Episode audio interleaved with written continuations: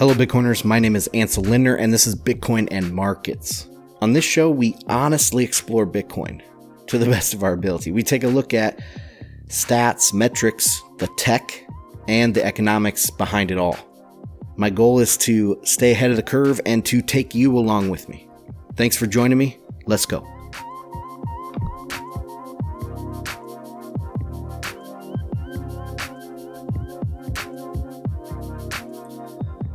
New intro, guys. What do you guys think? Uh, just getting ready for when the next bull market comes. I want to be approachable to noobs that are coming into the space. Anyways, blah, blah, blah, blah. So, yes, Ansel Lindner here, Bitcoin and Markets. Today is March twenty-ninth, two thousand nineteen. We've had some good price action, a couple other news items I'm going to talk about, the Chinese wet season, and of course, this report from Bitwise with the fake volume. It's continuing to grow, and so I'm going to talk a little bit about that. It's been about a week, a week and a half, and so the it's kind of simmered there, and it's continuing to grow, so that's important to talk about. If you guys would like to support the show, go to bitcoinandmarkets.com forward slash support. Lots of ways to do that there. Subscribe if you're not subscribed wherever you're listening to this. And sign up for the report. It's a free report. It's going to make what I talk about here on the show a lot uh, make a lot more sense because you'll be able to see the charts that I'm talking about. That report comes out every Friday, you know, whether I get a podcast out or not. Okay, so some of these Friday podcasts um, are missed because I just get too busy throughout the week. But anyways, so that, that report comes out every Friday. All right, let's just go right into the price. So right now on Bitstamp, we have four thousand ninety dollars. The high was forty-one oh two on Bitstamp. Some good uh, price action here. Now this, we got up to that forty-one hundred mark that I was looking for a couple weeks back. It just took a little while to get there, but we're in this nice channel right now, pushing on a major, major trend line, which goes all the way from the all-time high through the top of the dump at six thousand and down to here. So right now we're above that line, at least the way I'm drawing it on my charts. Whether we can hold there, not sure. But we are touching that line and we're showing that, you know, higher highs and all of the kind of momentum seems to be shifting back to the bulls. Now I'm not saying that we're going to take off in price or anything. There's a lot of things that go into this. Some of the technicals are actually saying we should go down. You know, a lot of these technicals are showing overbought conditions, depending on the time frame you look at. But fundamentals don't obey that, right? And rules are meant to be broken, and there's always exceptions. Right now, I think we're kind of in this where these fundamentals that I talk about, the macro situation, is overweighing the technicals to a degree. And of course, you'll have T A people that say they don't buy that. But I will use the technicals to inform my price calls. Anyway, so you have to have some understanding of the tech. You have to have some understanding of economics. You have to have some understanding of the technicals on the chart. It, it, a lot goes into that kind of thing. Anyway, so where what what do I think is going to happen? I, I was calling after the last show, or on the last show, I said, I think the next two weeks we're going to see back down to, I don't know, thirty-six to thirty-eight hundred area. We kind of tapped that a little bit, and then we went up to this forty-one hundred. I still think we're going to come down a little bit. So I would like to see us hit thirty-eight hundred or even have an extended kind of slide. We're, we're still, there's still a little bit too much attention on Bitcoin. And so we probably need one more big semi-capitulation. I don't know what that's exactly going to look look like. It could be in altcoins, okay? And that's what I've been saying for many, many months, is that Bitcoin could just stay stable, right? Could just stay very stable, maybe even slightly trend up while the altcoins crash. Major altcoins. Like look at Ripple. Ripple was not responding with its typical zeal.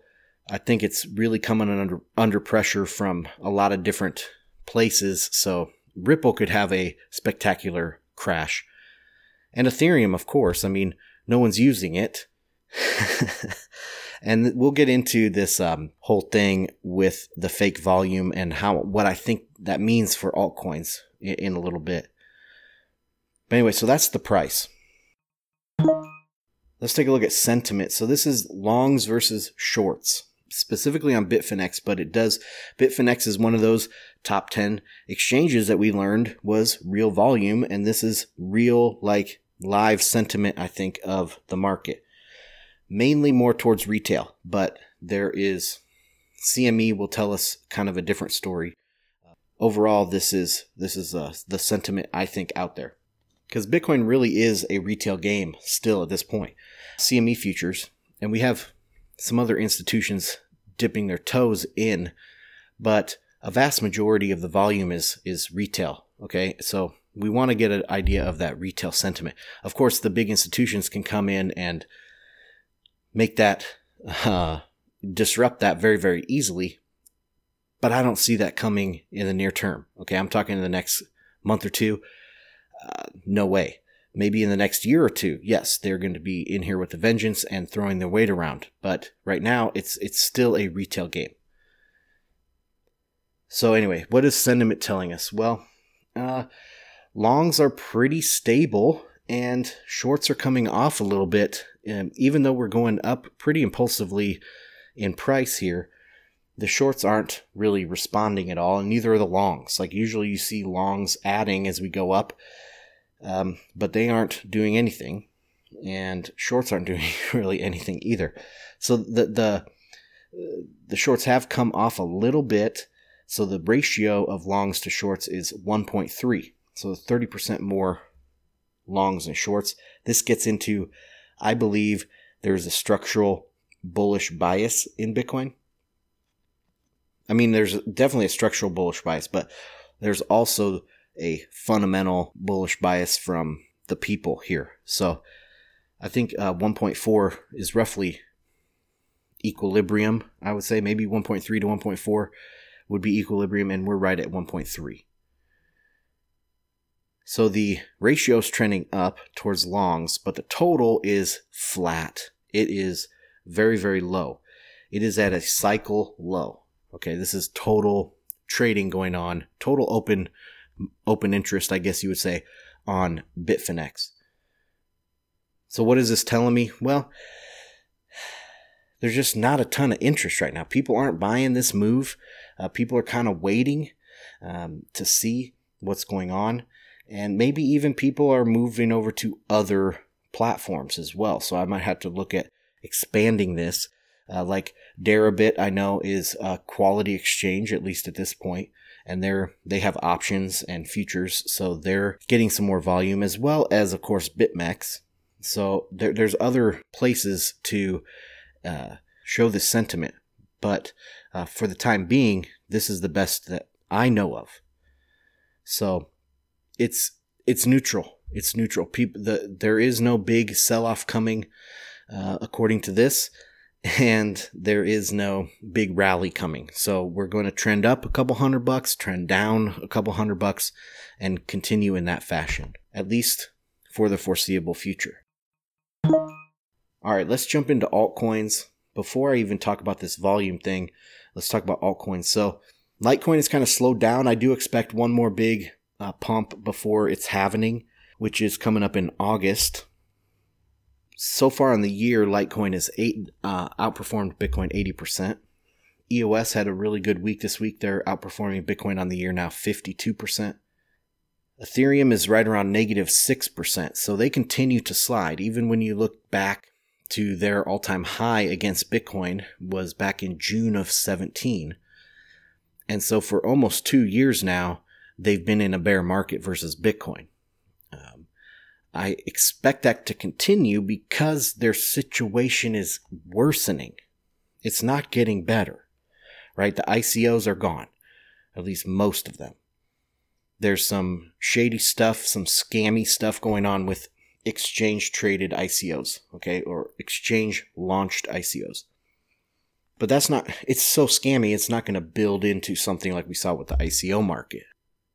And, of course, they're scaling stuff, so they're Their their blockchain is getting extremely bloated. The, even their current state is getting extremely bloated. Um, very hard to sync.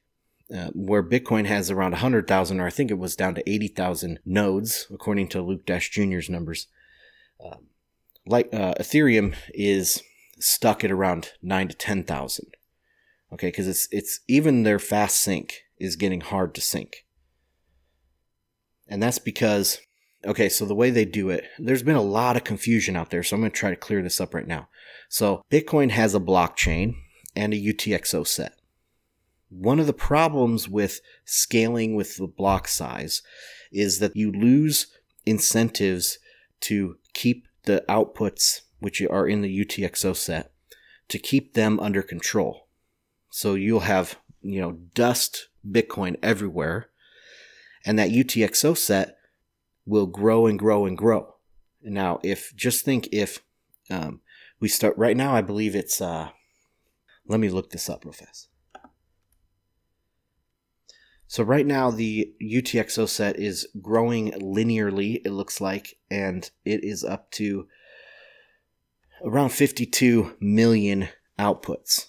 Okay, that's fifty-two million entries in this U T X O set. And every time you make a transaction, the nodes have to go through this U T X O set, find the proper outputs, check the signatures. That's how they validate. All right, if this was, if the U T X O set was to balloon to, um, you know, one hundred million or two hundred million outputs, it's going to take the nodes longer to validate each transaction. There's this balance between validation time and block size and block time, okay, and proof of work. It all balances together.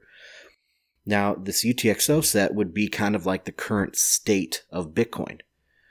Now, in Ethereum, that current state is all that the they fast sync, okay? So when they talk about fast sync, they're just fast syncing their current state, the U T X O set. And it is growing uncontrollably. That's one of these things, I believe, why they put in this create two, and they changed this create two in the most recent Constantinople hard fork of Ethereum, was because then they there was a difference in how these contracts were deleted. And that deletion kind of is like how these U T X Os are deleted, right? These smart contracts are, I would kind of equate them to U T X Os. And that is supposedly going to help their current state, I would say. I mean, there's all sorts of different tricks out there that they're trying to pull off. But the, the issue is that they Ethereum hit their all-time high back in June of seventeen with I C Os, with blockchain this and blockchain that, enterprise this, enterprise that. That has all come to nothing. And now the the, the scaling of Ethereum is way worse. It's way more critical. And so I don't see them in advancing against Bitcoin, and they need to come down in price. I mean, on previous shows, I said it needs to come down another ninety-five percent against Bitcoin. And I mean, in the grand scheme of things, that's what's going to happen. Like if Bitcoin goes up twenty-five percent and Ethereum doesn't budge, like dollar wise, then uh, it actually has fallen against Bitcoin, right? So eventually Ethereum will be ninety-five percent lower versus Bitcoin. How exactly we get there, I don't know. But that's what I'm kind of waiting for until the next bull market. And this ties into this fake volume story, which again, I'll, t- I'll touch on in a second. Man, I'm kind of all mixed up here today. All right. And of course, Ripple, we see it at minus twenty-one percent so far this year against Bitcoin. It's not really doing anything. I think you can pretty much write off Ripple. Let's talk about mining here real fast. So this is, uh, I'll even tie in the, the wet season, the Chinese wet season in this one.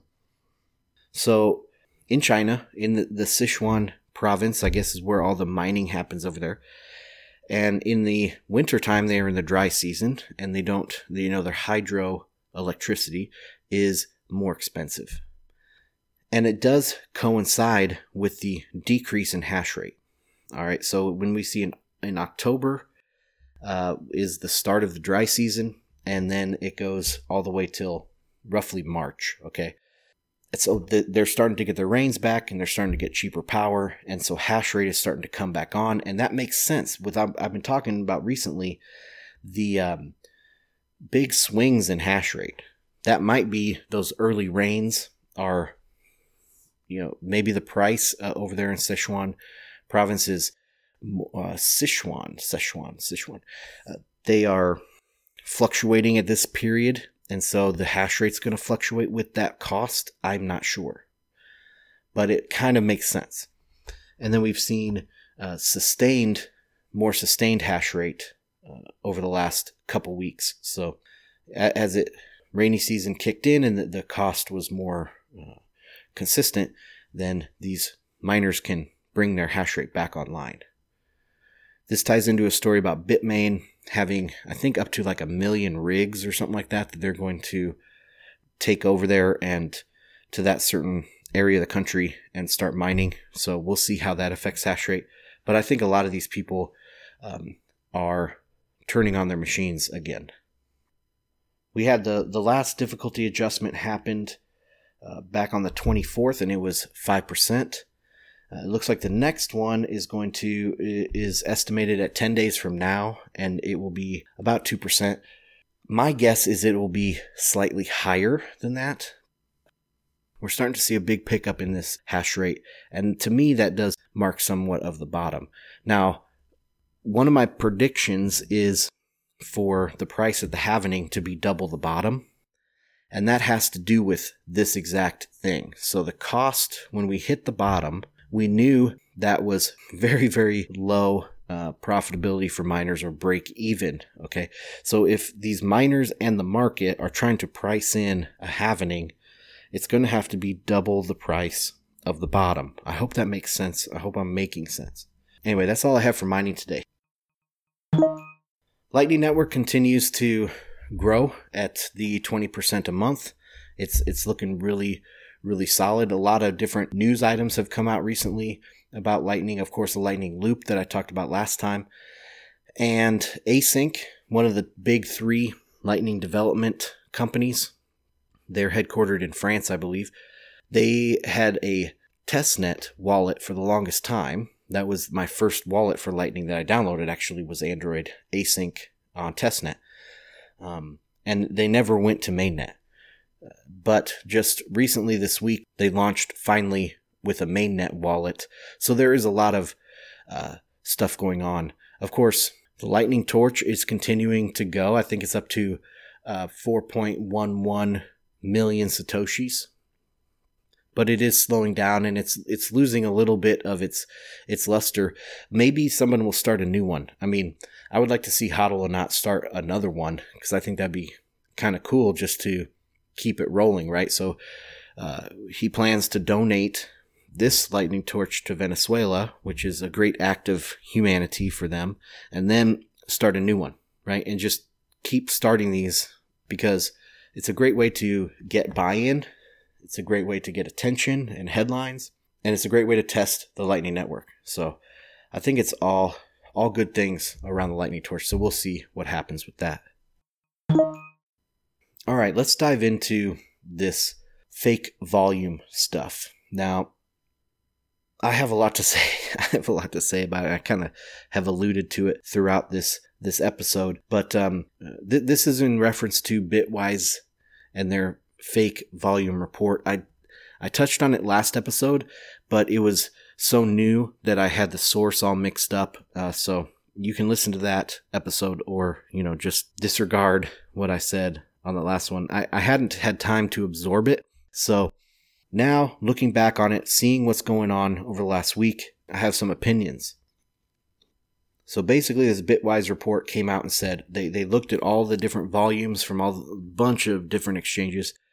Pretty much, I think, everyone that had significant volume for Bitcoin.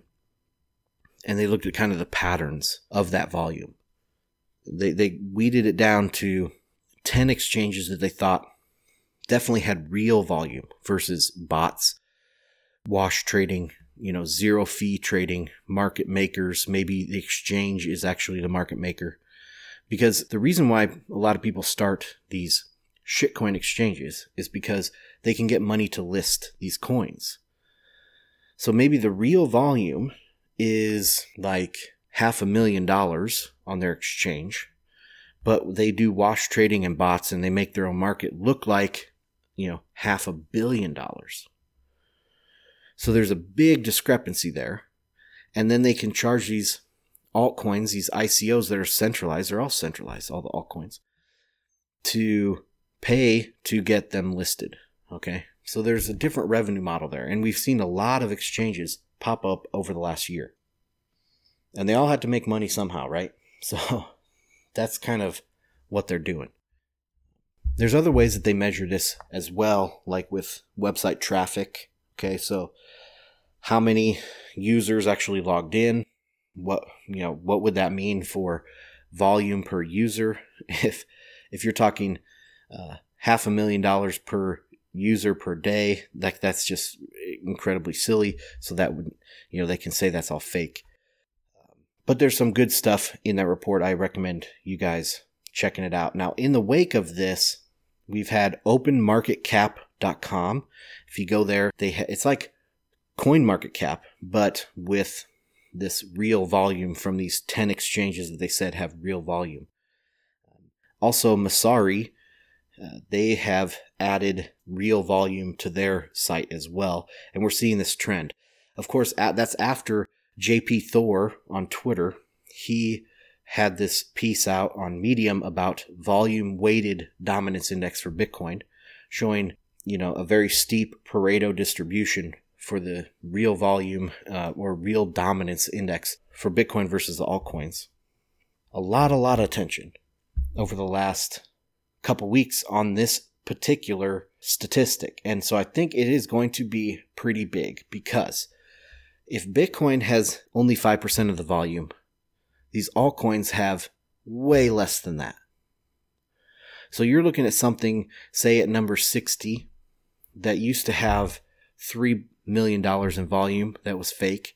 Now they know that it's only one thousand dollars in volume or whatever. I mean, that's just an example. And so as you look at this real volume, it's going to, t- like the noobs have to realize, and the, not, not even the noobs, but the normies, the traders out there, they're just trying to flip and uh, speculate and gamble. They're going to see that these markets are extremely illiquid, and they're not going to really invest more there. They're going to try to consolidate into Bitcoin. And then we have the argument now too to play, say, that, uh, to say these institutions that are going to come in, these high net worth individuals that are going to come in, are they going to buy something with a million dollars worth of volume or a billion dollars worth of volume every day? Because Bitcoin's volume dwarfs these other coins. When you're looking at the old way to measure it, Bitcoin was, let's say, ten billion dollars in volume, and Ethereum had five billion dollars in volume, half. And so it made logical sense that this was a real competitor to Bitcoin. There was real liquidity there and all these other things. But in reality, the volume for Ethereum is a tenth of Bitcoin's. So Bitcoin would average above a billion on this new way to measure, and Ethereum would uh, averages between one and two hundred million.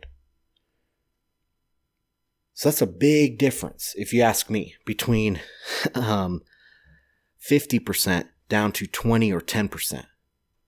That makes that makes it Uh, more obvious that these are just worthless. Okay, they're just pure speculative vehicles. So I think that the fallout from this report is going to be immense, and we we've just scratched the surface on this. To me, a volume argument is is way easier to grasp for most people than a centralization argument. So if you're talking against Litecoin, or you're talking against uh, E O S, saying it's centralized, or even Ethereum, saying it's centralized, that doesn't register as easily with people than if you say, look, it has one two hundredth the volume of Bitcoin. Bitcoin's liquidity is way higher, right? Then the big money isn't going to risk their stuff on these altcoins. There's another aspect as well. There is the percentage of the market that is regulated. So out of all the volume now, C M E has a much larger share. Coinbase has a much larger share. Gemini has a much larger share. These regulated businesses have much larger shares of the total volume. And I think if, if the S E C is looking at this, they don't necessarily care about the absolute number that's high. They care about the percentage that is traded from these real exchanges, okay, real volume. I think this could be good for the E T F and good to push forward um, mainstream financial adoption of Bitcoin. I'm not saying good or bad about that right now. I'm just saying that that's one of the arguments. Another thing is, and I think this is my last point about it, is that the volume mined and the inflation rate or the new supply of Bitcoin is a much larger share of the market. So if you're looking at ten billion dollars traded every day, and you're looking at seven to ten million dollars worth of Bitcoin mined every day. So ten million versus ten billion, that's a, you know, a very large difference. But now when you're talking one billion versus ten million, it's a much closer relationship. And now we're we're starting to think about this while we're approaching the halvening, only about four hundred days away. So all of these things add up to me and say this was a very significant piece of information that dropped, of data that dropped onto the market, and people are still digesting it. Remember, in my new opening, I'm saying staying ahead of the curve. This is what I'm talking about. People will keep talking about this for weeks and weeks and weeks. It'll start sinking into the market. Smaller altcoins below the top, say probably fifty spots or even twenty spots, will start falling with no support. Uh, you know, and all these big holders like Justin uh, Sun of Tron, who's a, who had a big scam this week. But uh, just to use Tron as an example, they might have, you know, a quarter of a billion coins that they own and they want to dump on the market. Well, they can't if the real volume is only five million a day, because if they dump that, they would crash the market, right? So you you trap these scammers in low liquidity, and you expose that low liquidity, and you trap them there. It's like this Garlinghouse that is, what is he, the C E O or president of Ripple? And he was uh, he was in a headline uh, about a year back, calling him some sort of like billion dollar man or something. Well, yeah, he had maybe he owns five billion Ripples, and they were worth three dollars at the time, but the liquidity was impossible to dump. Right? It was that was paper value. Really, if he wanted to sell a billion of his Ripples, there would be no market. He could not do it. The price would go to zero. And that's what we're talking about, the importance of this liquidity and the importance of this idea getting into people's minds that this is all fake. Bitcoin volume was ninety-five percent fake. Doesn't really matter all that much because it is producing these transactions every day. It's solving this problem. It's censorship resistant. Um, the market price is set on like Bitfinex and Coinbase and all the big ones that were real, right? The market price for some of these altcoins are set on these fake markets that might have one thousand dollars worth of volume, real. Anyway, so that's what I'm seeing, keeping you guys ahead of the curve, and we'll we'll see more and more about this in the coming months for sure. All right, that's going to do it for this episode. I did want to end the show with a shout out to BitPiggies. You can find them on Twitter at BitPiggies or bit piggies dot com. I'll, I'll put a link in the show notes. Uh, these are just little piggy banks, but they come with open dimes.